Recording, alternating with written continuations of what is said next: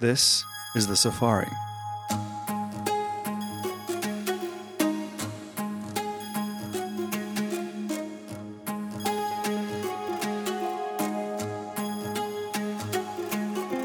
The Safari is a tour around the consumer, brand, and retailing industry. And we have the great privilege here at my company, Traub, to really be exposed to many of the great minds of the industry who are forming and shaping the future of many different parts of the consumer brand and retail world. And I felt it was quite interesting for us to be able to not only learn from all of those people as we do every day, but uh, memorialize it into a podcast, which could then be shared with many of our friends and clients, and, and you, obviously, the listener. Today, we're going to talk about how people cross borders. We've, we've done a lot of global e commerce cross border work on this podcast, but we're now going to talk about coming to America. Coming to America is obviously something that many businesses want to do, and they sometimes think it's going to be very easy. And it's a big country. It's got lots of different states, 50 obviously, and there's different jurisdictions and different laws in each, and there's federal elements to think about as well. And so, uh, coming to America, we're going to talk to two great experts in operating businesses in the consumer retail space here. And the first is David Rabinowitz, who is the co-chair of Goulston Storrs Retail, Restaurant and Consumer Group. He's also the editor of their blog named the Retail Law Advisor, and he is a 30-year lawyer who has experience in both the real estate side and the retail side of our industry. And there are a few people who knows much about how to set up a business set up shop, I was about to say, but yes, that's exactly what he helps people do. And then Geoff Lurie, who is the partner at Traub who focuses on optimization as well as interim management of all of our practices here at the company. And Geoff Lurie is not only an incredible talent in those areas, but he's uh, got a wonderful baritone South African accent, which will give you happy thoughts. So Let's get started. David Rabinowitz, thank you so much for joining us on the safari. And we're also joined by Geoff Lurie, my partner at Traub. We're going to have a conversation about some of the plumbing of doing business, not only in the United States, but I'm sure around the world, and uh, and particularly from a legal perspective. And so, David, t- tell everyone a little bit about your firm and, and, and your practice in, in the legal realm of the retailing and consumer industry. Well, first, Morty, it's a pleasure being here, and thank you very much for inviting me. Um, I really like the title of your podcast, The Safari. I was going to wear a hat, but I didn't have enough time to get out. Uh, no, but you're wearing, khaki, you're wearing khaki. There you go. There you go. I guess the reason I'm asked every year is the safari because I come from Africa. uh, yeah, coming Lions from New Jersey, zebras. I can't say that. Um, so I'm a partner in the law firm of Goulston and Storrs. Uh, Goulston and Storrs was founded in 1900. We're about 215 lawyers. That makes us these days a medium sized firm. Uh, half of our lawyers practice in the real estate area, so we're one of the larger real estate groups. And I'm co chair of our retail industry group. We have 50 lawyers that practice primarily representing retail property owners and retailers in every almost every legal need they need. So whether it be real estate, leasing, tax, employment law, intellectual property, litigation, and perhaps bankruptcy, uh, we can basically do a one stop shop. My practice is focused in retail, retail development and leasing. I represent both landlords and retailers.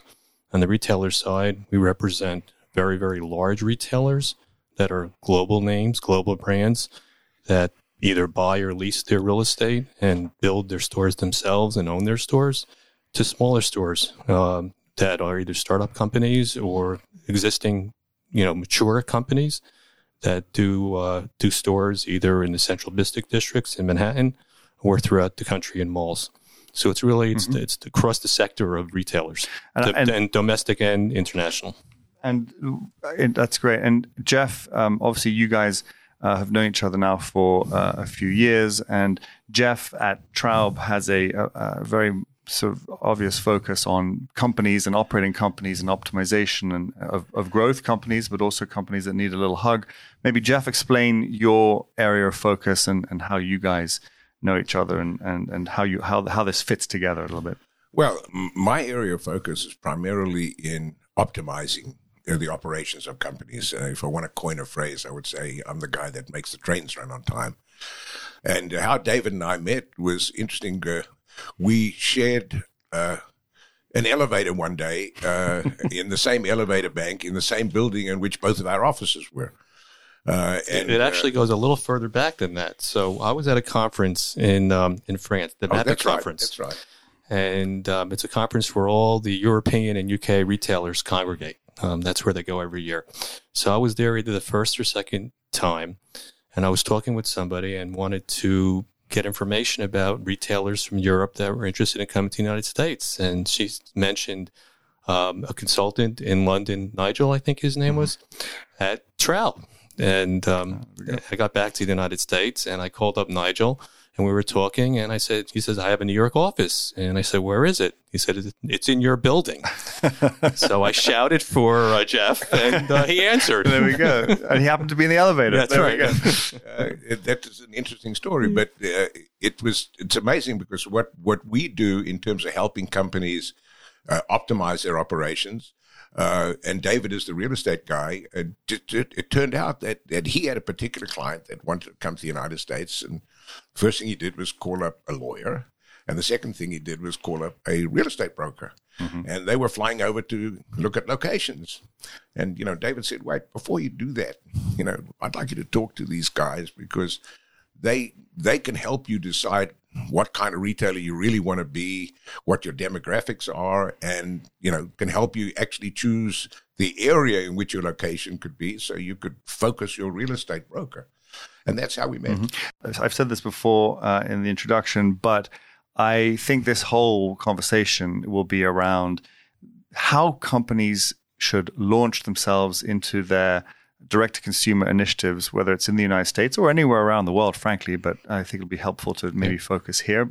And through the lens of Geoff Lurie, optimizer in chief, uh, and David, who obviously knows the the legal um, topspin to put on every situation. And obviously, your practice is in the retail yeah. uh, and real estate side, but obviously, you have you touch IP and all the other elements. So, I, I'll start off with how is it that companies come to this country and hire a PR firm and a real estate broker, and then off they go Maybe they hire a law firm, but I think that's actually some of the more enlightened ones without doing a plan. I mean, it's sort of ready, shoot, aim. How do you do you see that often? I mean, uh, uh and and how would you advise people to do it right?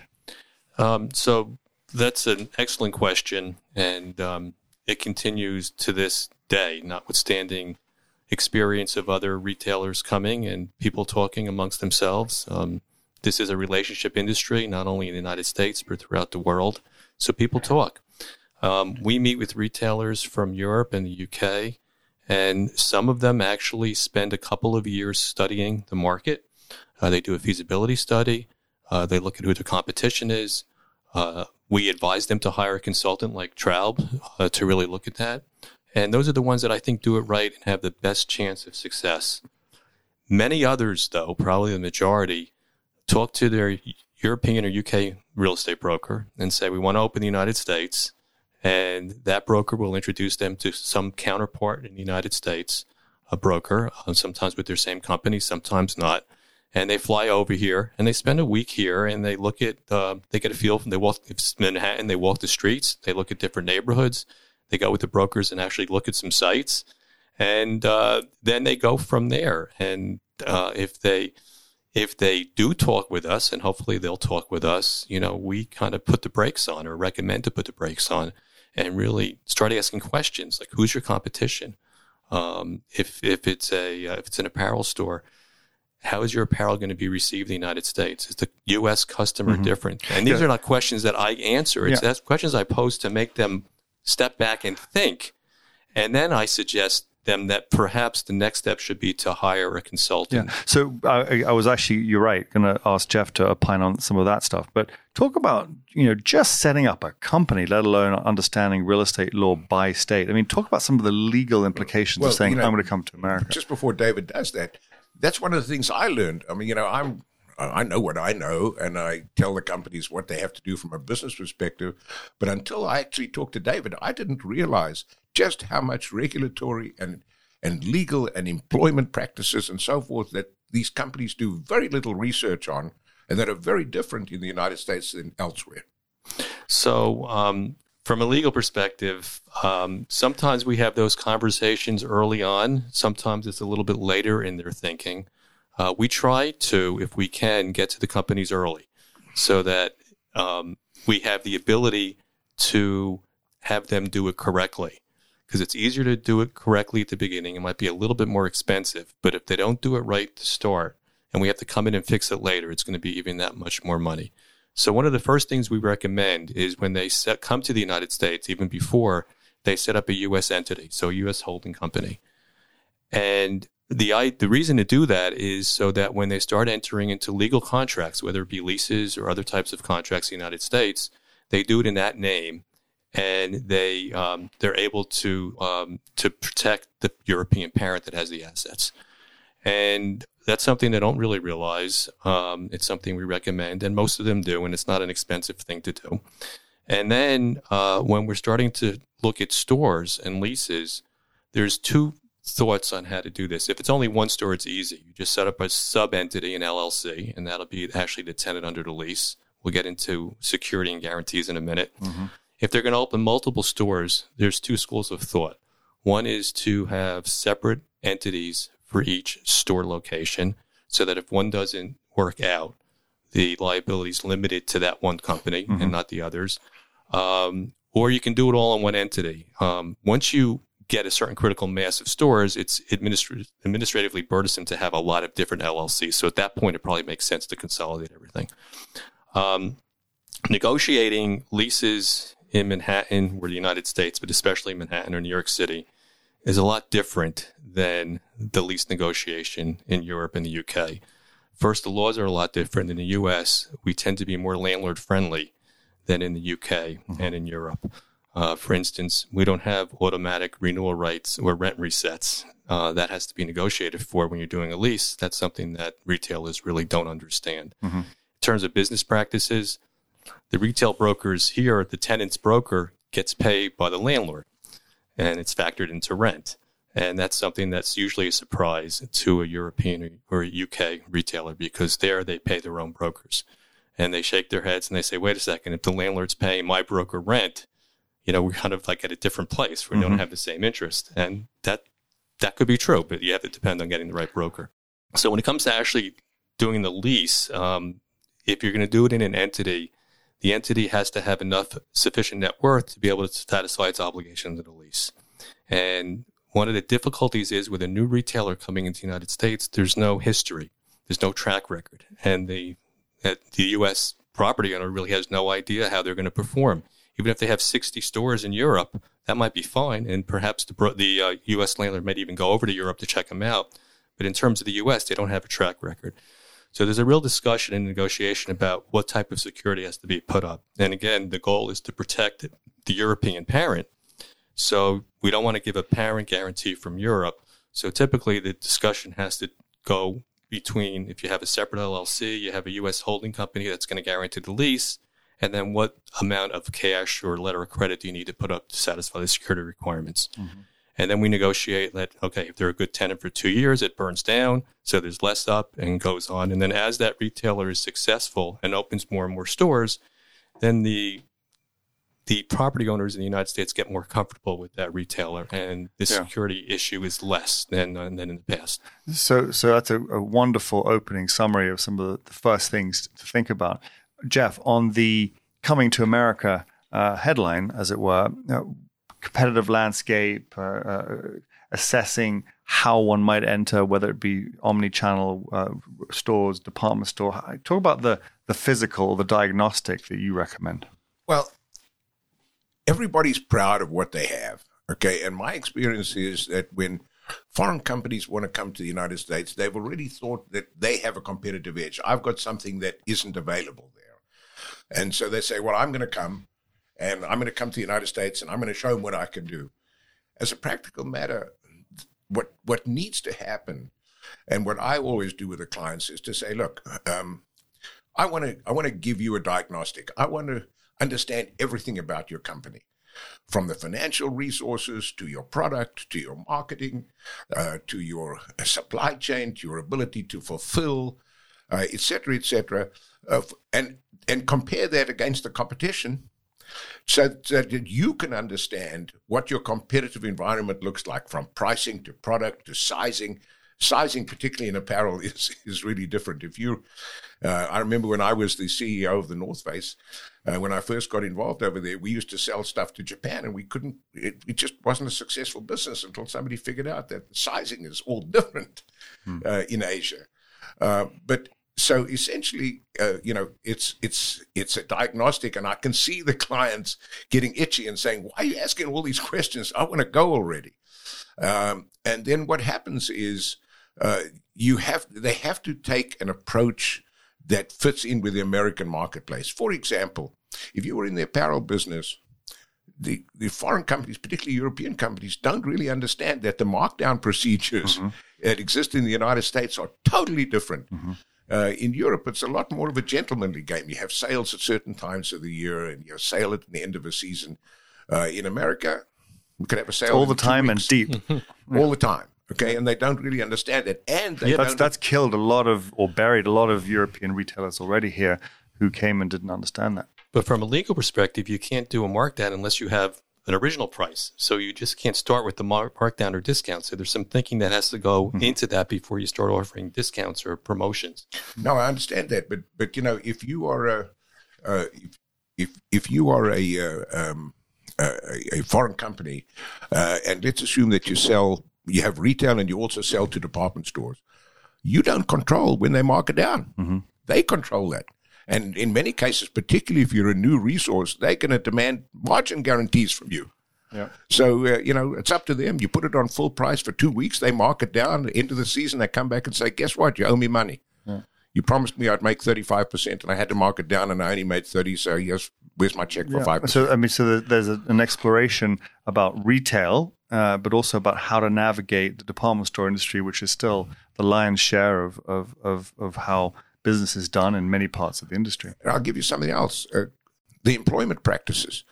The employment practices here in the United States are very different, actually, from an employer's point of view, better than in, in foreign countries. Uh, here we have part time employees that occupy about 70% of retail employees and they don't have benefits. So you have to figure out how to manage the business. In in Europe, you own the employee. So that that's a that's a good point, Geoff.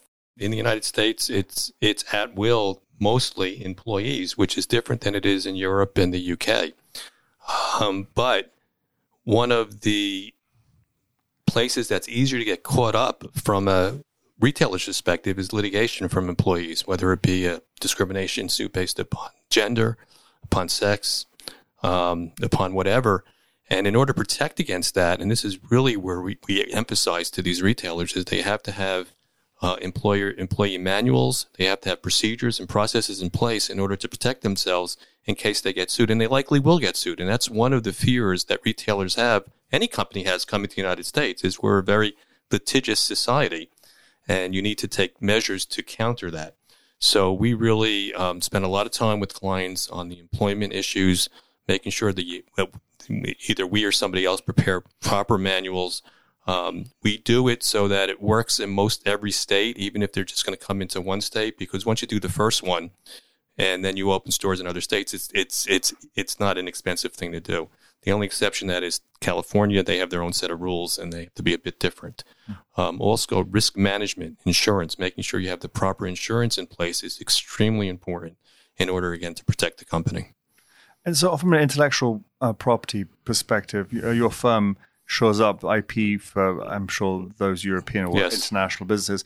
But uh, are you able to speak a little about protecting one's IP globally? Well, so we work with, um, so generally, if it's a European retailer, they have counsel in Europe that hopefully has protected their IP, at least uh, in Europe. And we work with them to make sure that it, it gets extended to North America. Um, and there's recent laws in place that if you're going to do um, trademark protection, you really have to engage U.S. counsel to do that. So that's something we focus on. And that should be done early on. As soon as someone is thinking about coming to the United States, they should st- start doing that to protect their name. Uh, we have one client that's thinking of coming now for about five or six years. That's one of the ones that you mentioned, Geoff. And uh, every four months, their name comes up. We we reserve the name for them in the United States, and we have to extend it each each, each every four month period because eventually they will come, and they don't want anybody else to use their name. Mm-hmm. And how about do you guys work in China?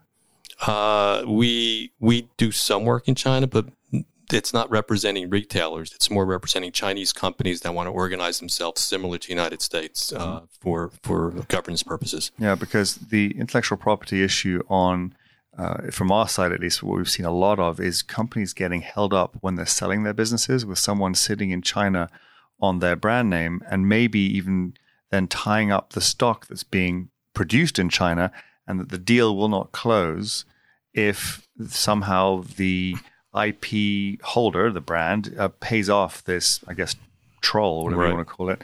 And it's just a, a, remarkable sort of issue that no one could ever believe would ever happen. And right. typically happens the week before closing the transaction of their life. Right. You know? right. Funny you should mention that. One of my clients that I'm working with right now is doing a joint venture of uh, IP with a Chinese company.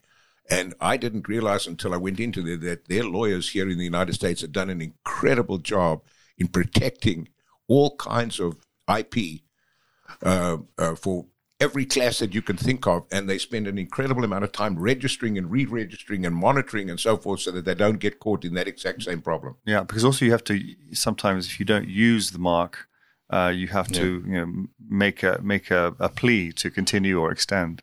Um, very interesting. So, what mistakes? What what what are the? I mean, are there one or two mistakes? You know, you your water cooler joke about clients coming?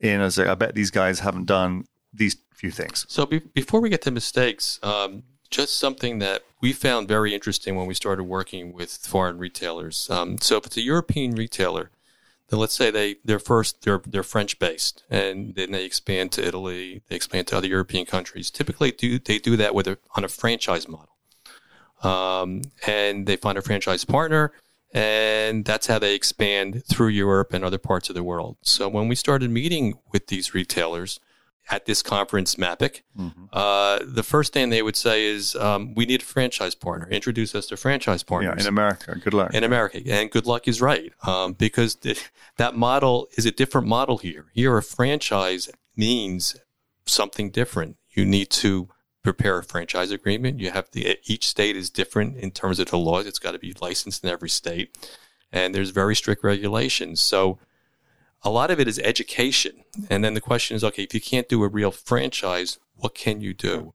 And what's, what's actually quite interesting right now, and we're in, we're in a, quite a few instances whereby big international companies are coming to us saying, "We understand now that there's no franchise. Yeah, it took uh, about eight years yeah, for them to finally get exactly. that. but but um, don't you think that the landscape is changing? They're telling us uh, so much so that the convergence of specialty stores trying to do things differently, department stores trying to do things differently, real estate mall operators uh, actually thinking more um, as retail operators. I mean, in some instances um, I can think of two or three. Right. Uh, so when uh, Aéropostale went bankrupt ex- with Simon, it was exactly. Simon, and I think they partnered up with another with, AB, with, with, yeah. G, uh, with, General Growth at the time um, to yeah. to run the company. Yeah. Ivanhoe Cambridge in Canada uh, is, has launched uh, a platform for I think it's the Time, uh, mag, not Time magazine, um, Time Out. Right. food concept, and they're launching those in, in Canada.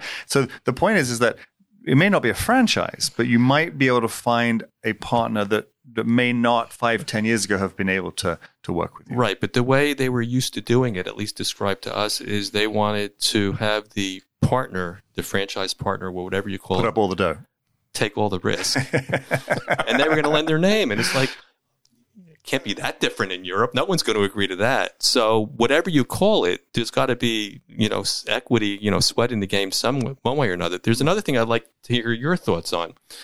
Um, so if you come in with a partner, whatever you call the partner, are you concerned about brand dilution? So you're coming into a new market, a new country with your brand that is really treasured to you. You're passionate about it. You've mm-hmm. spent years building it up in whatever country you're from or Europe.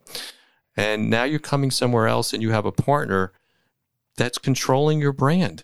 Well, so you're, you're hitting on a really interesting point, and this happens all over the world. You know, that's why selecting a partner in pick a country, uh, whether it be the Middle East or whether it be in India or Brazil or wherever you're going, um, is so important because they also have to have a balance sheet to uh, deal with your with the investments required to do it if it's a franchise. But also, if they are not good retailers, they're going to end up with a whole bunch of in- inventory that's unsold, and they're going to flush that inventory at discount. And unless there are checks and balances and provisions in place allowing for that company to not do that. Um, and obviously, it's tempting to do that because you want to mine working capital, right, to do the, the new the new orders for the next season. It, it, it's absolutely something that. So, that so that's what I get back to doing it right to start with. So, one, I would encourage them to think about whether they should do this themselves so they can control the brand and figure out how they're going to raise money to do that. And that might be the preferable way. But if you can't do it that way, then to really make sure the operating agreement that you're setting up with your partner, we won't call it a franchise in the United States, yeah. is done correctly. Oh. I, I know there's a very successful London based retailer right now, I can't mention their name, who's hitting it out of the park throughout Europe, in Asia. And they have stores in the United States with a partner, and the partner's just not performing mm-hmm. and it's really dragging down their brand. But what's interesting, and maybe Geoff talk a little bit about this you know, we have a lot of familiarity with these platform companies around the world, and one of them, who I'm sure I'm, I'm totally fine to speak of because they're friends and, and long long allies, uh, is the Al Tayer Group in Dubai. You know, these companies are hugely professional, and they organize themselves. Uh, in some cases, I would say, have set up with the you know next generation thinking or the latest generation thinking in omni-channel and marketing and, and, and organizing themselves, but the platform effect of having 50 brands and a few department stores sitting on one platform is, is interesting because of the synergies that are provided across one central organization shared by lots of brands. T- talk a little bit about that and, and, and how it's interesting in the United States, maybe for, you know, roll ups of digital native brands or, you know, this platform effect. Well, in principle, when you think about it, it's logical. If you can have shared services for back office and stuff that the consumer doesn't see, uh, shipping, uh, back offices, accounting, uh, and so forth, it, it, it makes sense. The problem, however, is that um, uh, you have to organize each of the brands or each of the businesses as separate sales and marketing organizations. Uh, what I saw when it was, was first started with our friends in Al Tayer and that they had us help them with is they had shared marketing services. That's when you run into trouble because certain uh, certain promotions of, of, a beauty company are different times in, uh, and they have a particular need. They need something on a particular day, whether it's Mother's Day or Valentine's Day and so forth. And but in the queue, the retail company that's selling apparel, they had their things lined up in the queue, and there was a lot of friction. So, as a practical matter, if you think of these brands as sales marketing and merchandising organizations, and you think of the shared services of everything else, it can work very well. So it's it's, it's interesting that you mentioned that. We we were in London in June and met with a um, successful London-based retailer. Um, I can't mention what area of the industry they're in, uh, but it was founded. Uh, so now the it's a family-owned business, and the two sons are very active in the business, but the father's still active. And I asked how the business got started, and they told me their father and uh, mother got married. They they went to some small town in, in the UK somewhere, and his father was really very interested in bikes and wanted to open a bike store. But in this small town, there was already a bike store, so he couldn't open a bike store. So he opened this other store, and it's grown, really grown very nicely. And they started buying some companies in other parts of Europe, and their thinking is they're putting an infrastructure in place almost like practicing for eventually coming across the ocean to the United States. So, um, so that's their thinking of doing it, which I thought was very interesting. So come back to the water cooler mistakes that you guys all chuckle about. That you, when you meet a new client, you, you are going to say, "I bet these guys haven't done it." So think about some of the things uh, that that some of the out of the gates things that people have to not do. So they sign parent guarantees and they put the European parent online. We talked about that before. Um, they pick a lousy location for their first store. Um, not sure why, but that happens a lot. Um, they don't do diligence on the real estate, um, especially in, in New York City. Much of the risk is on the retailer. So you really need to hire a very good uh, contractor, construction uh, person, an architect to really go into the space before you sign your lease to try to get feel for what's what you're going to encounter because it's going to be your responsibility to take care of it, and that's not going to be on your pro forma unless you really identify it. Uh, they need to hire an expediter to make sure that their use is permitted. The last thing you want to do yeah. is is is sign a lease and start working and realize you can't get a CO because you need a special use permit. Mm-hmm. Um, and these are mistakes that are often yeah. made. Yeah, and I, I often uh, advise people to to work with Forum Analytics, for example, that is a, uh, a business that allows people to use their e-commerce data to understand where they are uh, their customers are based on their zip codes and, and, where they're shipping to and also to sort of cross-reference that with what they're seeing as the patterns of flow of foot flow into those various streets or, or, blocks and and to actually you know analyze the data they have because presumably they have e-commerce data. If they if they're coming here there's a reason for it. And increasingly it's because they've already been getting some demand. Right. So we've been seeing um, changes in how retailers are coming to the united states. Used to be they want to be in manhattan. They'd open this flagship store they spend a lot of money the store would not make any money and it was basically for branding it was a very expensive branding proposition and if they were lucky they were, were they knew what they were doing. After a couple years, they maybe start making money.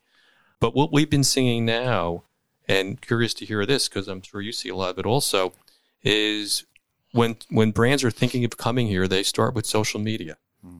Uh, before they have any physical locations. And then once they have social media, they're kind of introducing their brand to the United States. And then they start doing some e commerce in the US. And then, Morty, exactly what you said, they can then see where their sales are coming from and that gives them an idea of perhaps where they should be thinking about opening stores. Yeah, you can use the, the Facebook pixel and, and also use that to understand where people are, are, are engaging with you with your brand. Um, we often say that um, there are three ways to come here. You can partner with a department store, you can open your own retail, and or you can open your own e-commerce site. Uh, and there are two kinds of e-commerce sites. There's one shipped from the United Kingdom or Europe or Asia, and one that has a, a DC uh, in the United States, which allows for quicker shipping and returns. Uh, in some instances, uh, some of the big guys from Europe are doing so much business that they've got it down to one or two days now, or two days, I think. But we often say, don't come here unless you're going to do two of those three things.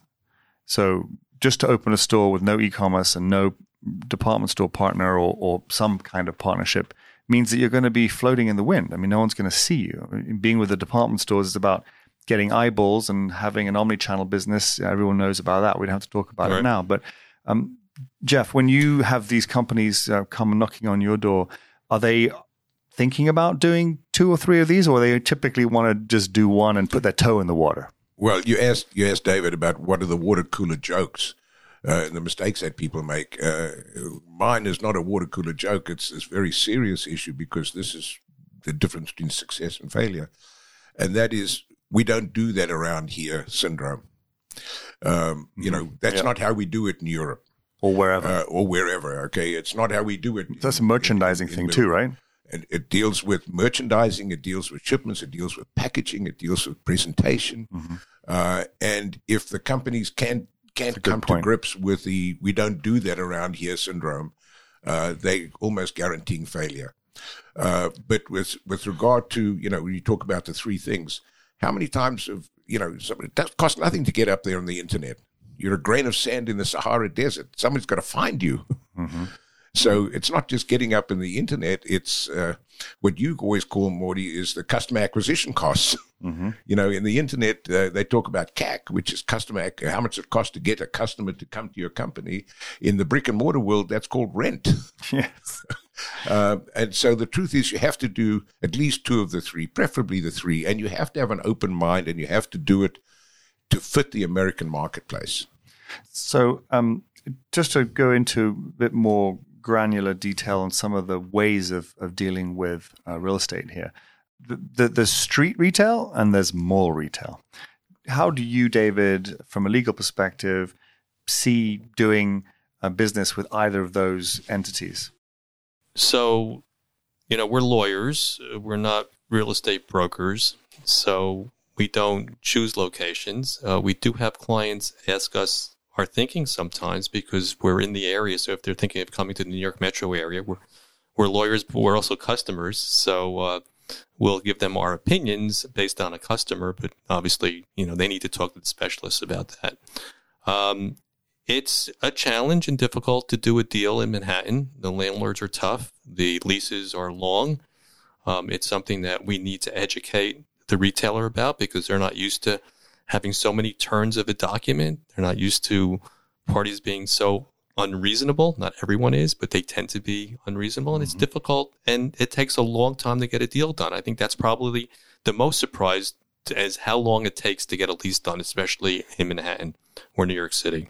You, have seen, I don't know, about hundreds maybe of, of businesses, brands come to America from a product and inventory selection perspective. I mean, I know this is a little bit out of your sweet spot, but you'll see where I'm going with it you pick a date to open your store, which is at the beginning, presumably, of the season in question. You put millions of dollars or hundreds of thousands of dollars of inventory in that place. You've hired the people. Um, are there any tricks to uh, or, or, things that you could tell brands to do to try and make sure that they're not going to trip up these these deadlines and and uh, the time and action calendar because from a legal perspective, they didn't do something which meant that they're going to open three months late, which means their inventory is going to be stale. So my first piece of advice would be please let us know. um, so we can help back into that date in terms of documents, but also, as I said before, where they're going to get caught up is one, how long it takes to get a lease done, but even more so in the construction. So once the space is turned over to them, they have to fit out their store. And that's where they get caught up if they haven't done the diligence ahead of time and they're going to not only are they they might miss their date, but they also may have to start paying rent before their store is open, which is the last position they want to be in. So they really need to communicate that to their professionals. I would encourage them not to set the date until they've talked to their professionals to make sure that it all lines up. So we, have had a, a, good a good run here. Uh, I'll give you both the opportunity to answer uh, Geoff first, and maybe the last word to David. Uh, what are some things that you're finding interesting? in uh, this part of our industry, whether it's crossing borders, whether it's brands, uh, areas of business that are new, maybe places that you, David, are, are seeing new opportunity uh, and new brands emerging.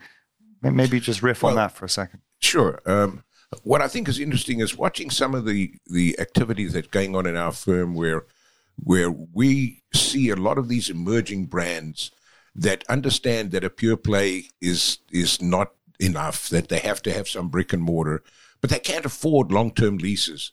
Uh, they can't afford, uh, you know, the expense of really setting up a, a retail business. And so what's interesting is I think that the developers and I think that, that people like David and the law firms can actually put some uh, blue sky thinking on this is to come up with a, a proposition that, um, that allows these people to try to be successful in their business and and it's essentially they're taking a chance, and I believe the mall developers need to take a chance because everybody needs some newness. I agree with that. So I, I, think you're seeing, we didn't answer the part of the question about the malls, uh, but I think you're seeing, especially in the malls, because the malls are challenged these days, a lot of flexibility in terms of the terms of the lease. Um, so you'll see, to your point, Geoff, where mall landlords are willing to say, well, fine, we'll lower the base rent, or maybe have no base rent, and we're sharing the upside by way of a percentage rent um, until a certain point in time when you're making money. And maybe shorter leases. So you are seeing that you're seeing shorter leases, but you're also seeing kickout rates. So after usually it's a three year period. Right. Where if you don't achieve a certain gross sales, it's usually mutual. Both parties have the right to kick out. So you're you are seeing more flexibility, um, especially from the mall owners uh, with these types of transactions. I think what's really interesting and new is uh, well, first, I'm, I'm glad we stayed away from the terms um, activate and curate because uh, I think they're overused terms. I'm getting there on experiential. That's kind of overused, but I guess that still makes a lot of sense. But when I'm thinking about and look at what's happening, it's really about creating communities. Mm-hmm. Um, so when when you're talking, most projects now are mixed use type projects. Mm-hmm. That by definition, that's what we have in, in New York and other urban centers. But even when you go out and you have new developments that are rebuilt, they're mixed use. And from a developer's point of view, from a landlord's point of view, it's creating a community. How do those uses work together? How does one plus one equals three? And how does that work? And then you, you, so you start with the larger project, then you go to the stores and the stores themselves are trying to make, create communities. How are we going to bring people in? Um, it's not just selling one product anymore. You have to do more. So whether that's opening a cafe, having an area with actual books where people can sit down and relax, having a co-working space, you've seen all these different types of things that are happening now within the stores themselves. So it, whoever's successful of creating communities, I think is going to win at the end of the day. And if the developers and the retailers can work together to do that and to be flexible enough to do that, then I think that's a that's a key for success. Well, just hearing you right now, uh, we're, we're, I'm sure everyone listening will agree that you're not the average lawyer based on what you just said.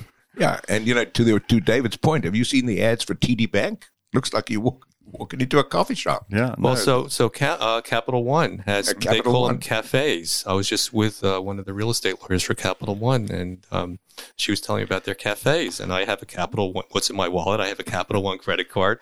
And when I go up to our Boston office, there's a cafe. And I said, How's it supposed to work? She says, Well, you go in there, you have your coffee, and there's people around that can talk about different products and services. Yeah. It's great. Everyone's going to be hopped up on caffeine across America at every retail store in America. But let me just get back to one point in terms of the community and flexibility. So, and this gets down, down into the weeds a little bit. So the leases have not yet caught up to where retailers are and developers need to be. Because they need to use more of their space for other uses other than gross margin per square foot from a product. That, and also the leases are not flexible. So you have a narrow use clause.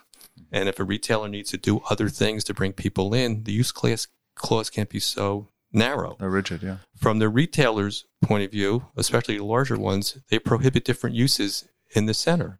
And you can't do that anymore, other than the really, really obnoxious and terrible uses, because the developer needs the flexibility to be able to move with the times and bring different things in.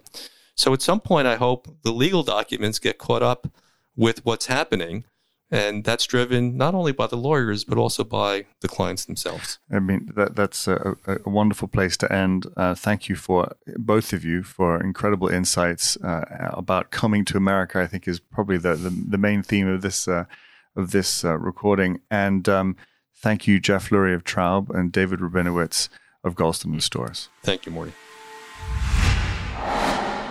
I want to take a second to explain to you why Traub is able to bring you the safari. We pride ourselves in being at the very center of a very global, very complicated consumer and retail landscape. And in our travels, as we help think, manage, and expand businesses in many different channels and geographies, we're able to meet and learn from some of the great minds in this industry, and it's really wonderful to be able to bring them to you. And in doing so, I hope that you, the listener, will be able to learn a little bit more about what we do at Traub as well. If you want to learn a little bit more about Traub, you can go to traub.io, where you'll learn a lot about everything that we do. If you're enjoying the safari, please do share it with your friends and colleagues within the industry. And please also don't forget to subscribe and like it.